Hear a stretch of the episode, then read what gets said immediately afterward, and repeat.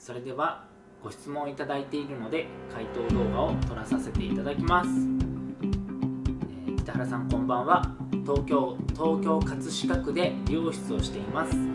えー、いつもありがとうございます。ありがとうございます、えー、オンラインサロンは美容系のものはたくさんありますがなかなか美容メインというかメンズ視点のものが少なく今は実家を継いで4年目になり売り上げは伸びていますが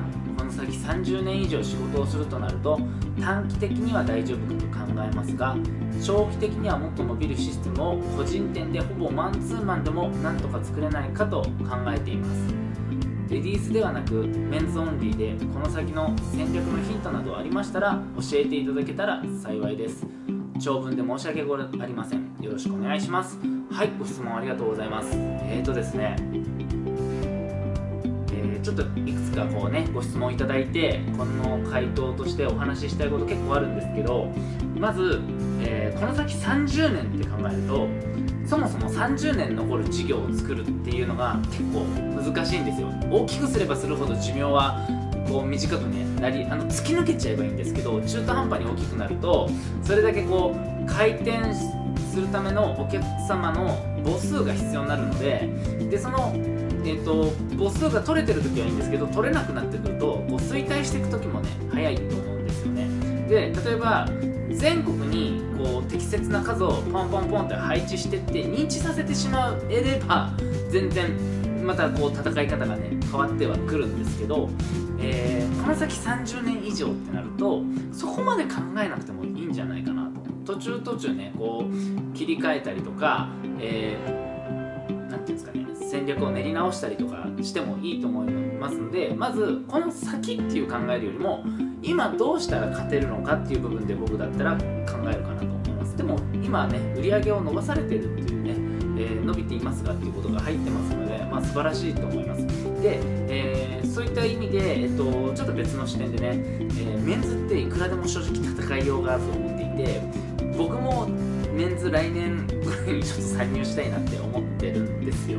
で、えー、メンズの可能性を感じるのは、えっと、やっぱりこう尖らしてるところがあんまりないんですよね。はい、で1店舗出てくるとこうみんながねこぞっと同じコンセプトでやりだすので、あのー、速度1店舗出した後の速度感っていうのが広まってる時の速度感っていうのが大事だと思うんですけど、えー、ビジネスモデルのね作り込みを徹底していけばいいんじゃないかなっていうだけですね。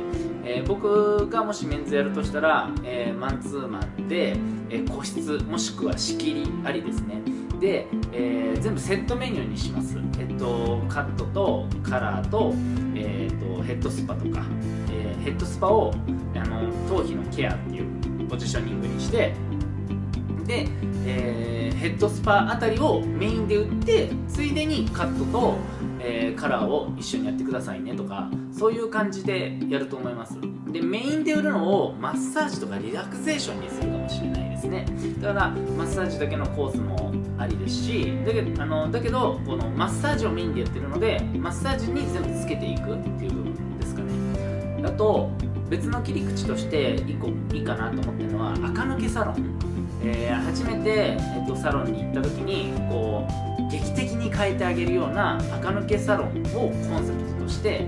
えー、脱ダサいダサいからこう、ね、かっこよくなれるっていう部分でこう垢抜けサロンを作れればいいかなっていうのはちょっと描いてるんですよ。こんな感じの回答になります。よろしくお願いします。また、えー、ご質問がありましたらね北原飯の方にどんどん上げてスレご相談スレッドの方にどんどん入れていただければ回答させていただきますので気軽にご質問ください。ありがとうございました。